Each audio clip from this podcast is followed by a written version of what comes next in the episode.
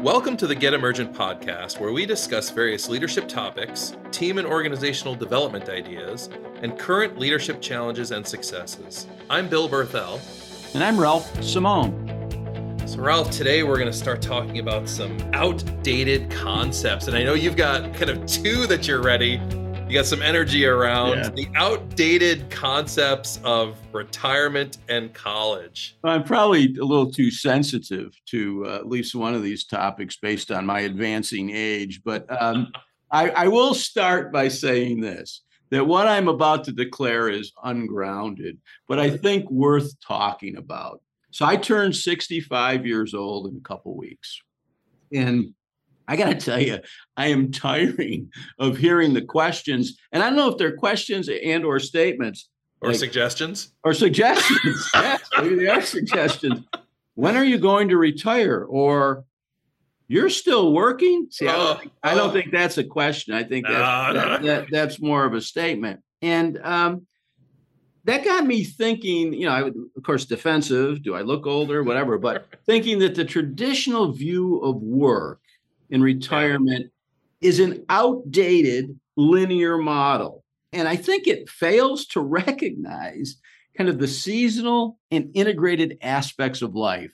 Mm. And, and I know I have sensitivity to it. I know that I'm not objective because of my age, but that's, I think we need to really challenge that. And I think we need to challenge it because we don't have enough people.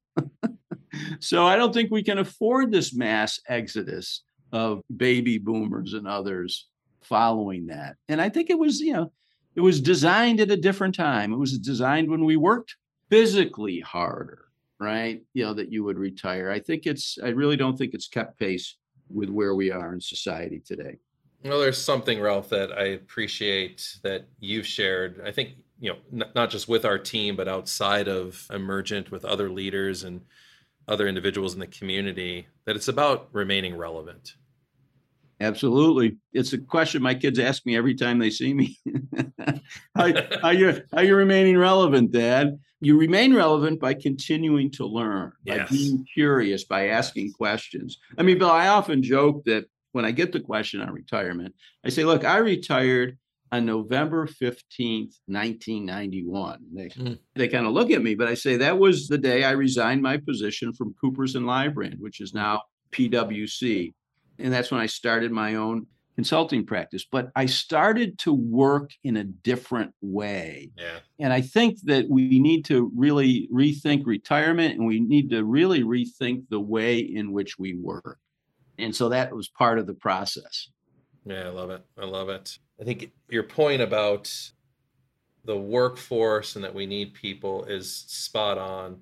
But I think it's also about the quality of the individuals who might be retiring too early, who might be self-selecting and, and want to respect their choices. Maybe they have something else aligned, and that's wonderful. But I think the model, the concept, has asked some people to leave too early. I think so. And I think one size fits one.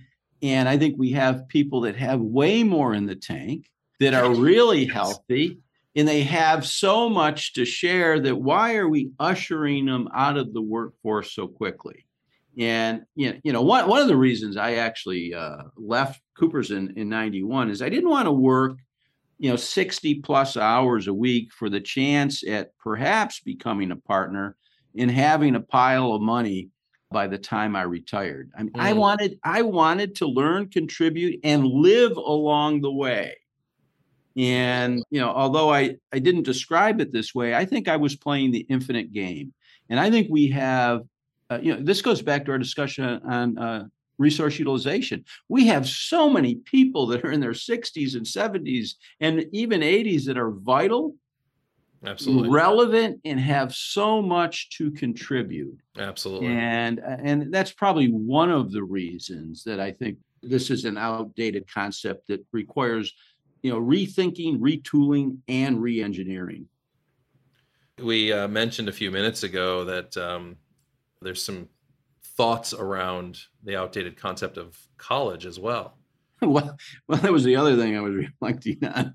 In my current role, right, as a leadership development coach and consultant, I fully realized that I didn't need a four year degree in accounting to be able to do this work well. Right.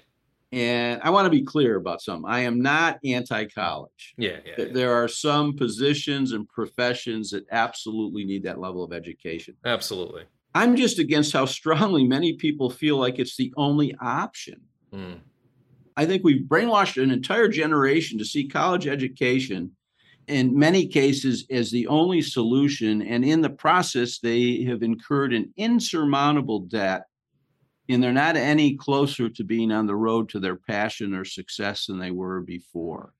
And I think that's very limiting. And I think we need to really, and we're seeing the, the, negative consequence for that. We don't have enough people in the trades. We don't have enough people to do some of the service work that was a noble profession years ago, but people no longer lining up to do that type of work. No, absolutely. We have some clients that are really living that pain where there aren't those uh, younger tradespeople coming into the workforce. And you mentioned the debt. The college debt can be so high, it delays savings for people to start their lives, buying a home, if they're interested in getting married, whatever that looks like. And home ownership is the number one financial key to reducing intergenerational poverty. So there are huge societal challenges associated with some of this debt we got to continue to challenge these models. They're outdated. They don't work for everybody. And, and I think even the idea that you need to go to college immediately after high school. I mean, really, how do why? You know, I, I mean, I think of all the studying I've done since college, I'm a much better student. I pick things when I'm ready. I pick things that I'm really interested in, and I fully engage but I'm more mature. I'm I'm able to kind of look at the application. I'm able to look at it from some different lenses. So I just think that you know these are just two of the things. Uh, one happens to be a little more sensitive because of my age, but these are just two of the things that I think we would be better rethinking, and not only rethinking but restructuring how we utilize people and how we train people. I was thinking the other day about companies that you know technical companies. They could save money on engineering resources if they went to high schools, yes. hired kids out of high schools that had some proficiency and interest in STEM, science, technology, engineering, and math, and train them in their system, almost go back to the old apprenticeship. You, you could save a lot of cost. You could develop people in your model, and you could save them from this debt that they would incurring that prevents them from buying their first home. I, I, just think there's so many things we need to rethink that it's actually exciting. And that's why I want to keep working. oh, absolutely. Absolutely. And it's, you know, it's just one story. I, I didn't go to college right out of high school. That was uh, uh, mm. too difficult of a decision to make such a life altering choice at that point, you know, 18 years old, 19 years old, leaving high school. I, I entered the workforce. I was fortunate to find an organization that grew me and developed me, and I was able to get my college degrees as an adult. Uh, it's one story, one story, right? But I think there are different ways to be able to do this. It's perhaps what does the larger model look like, and how might individuals make more intelligent choices for themselves? So I think it starts with admitting that the way that we are thinking and doing and working isn't working for everyone. In fact, it's probably working for fewer and mm. fewer. It might be. And so I think it's time to really challenge our thought process on everything and be open to learning and be open to experimenting and be open to challenging even the things that work for you. I mean, people could say that it worked for me and yet I'm still Absolutely. questioning it. I think we have to keep challenging ourselves that there are better ways, and we will be in constant pursuit of finding them. But the only way to do that is to unlearn some of these past practices that are deeply entrenched in our society. Yeah, absolutely.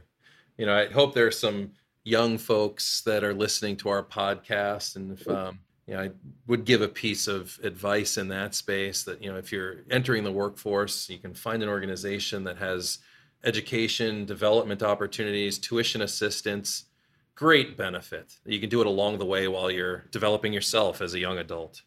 I wish my daughter would have thought of that. You know, she finished her undergraduate in three years and then went back to graduate school has a job when she gets out. I said, why didn't you let your employer pay for it? Anyway, that's dad trying to save some money. So that's the, I'm not looking at these topics through completely objective lenses today. well, that's okay. You know, part of the podcast here is to stretch our minds, think about things a little bit differently for, you know, our leadership in our organizations and looking at some of these concepts as possibly outdated or how would we adjust them or tweak them to work a little bit better for ourselves and our organizations. Be sure to tune in every other week to listen to more Get Emergent podcasts. Thank you.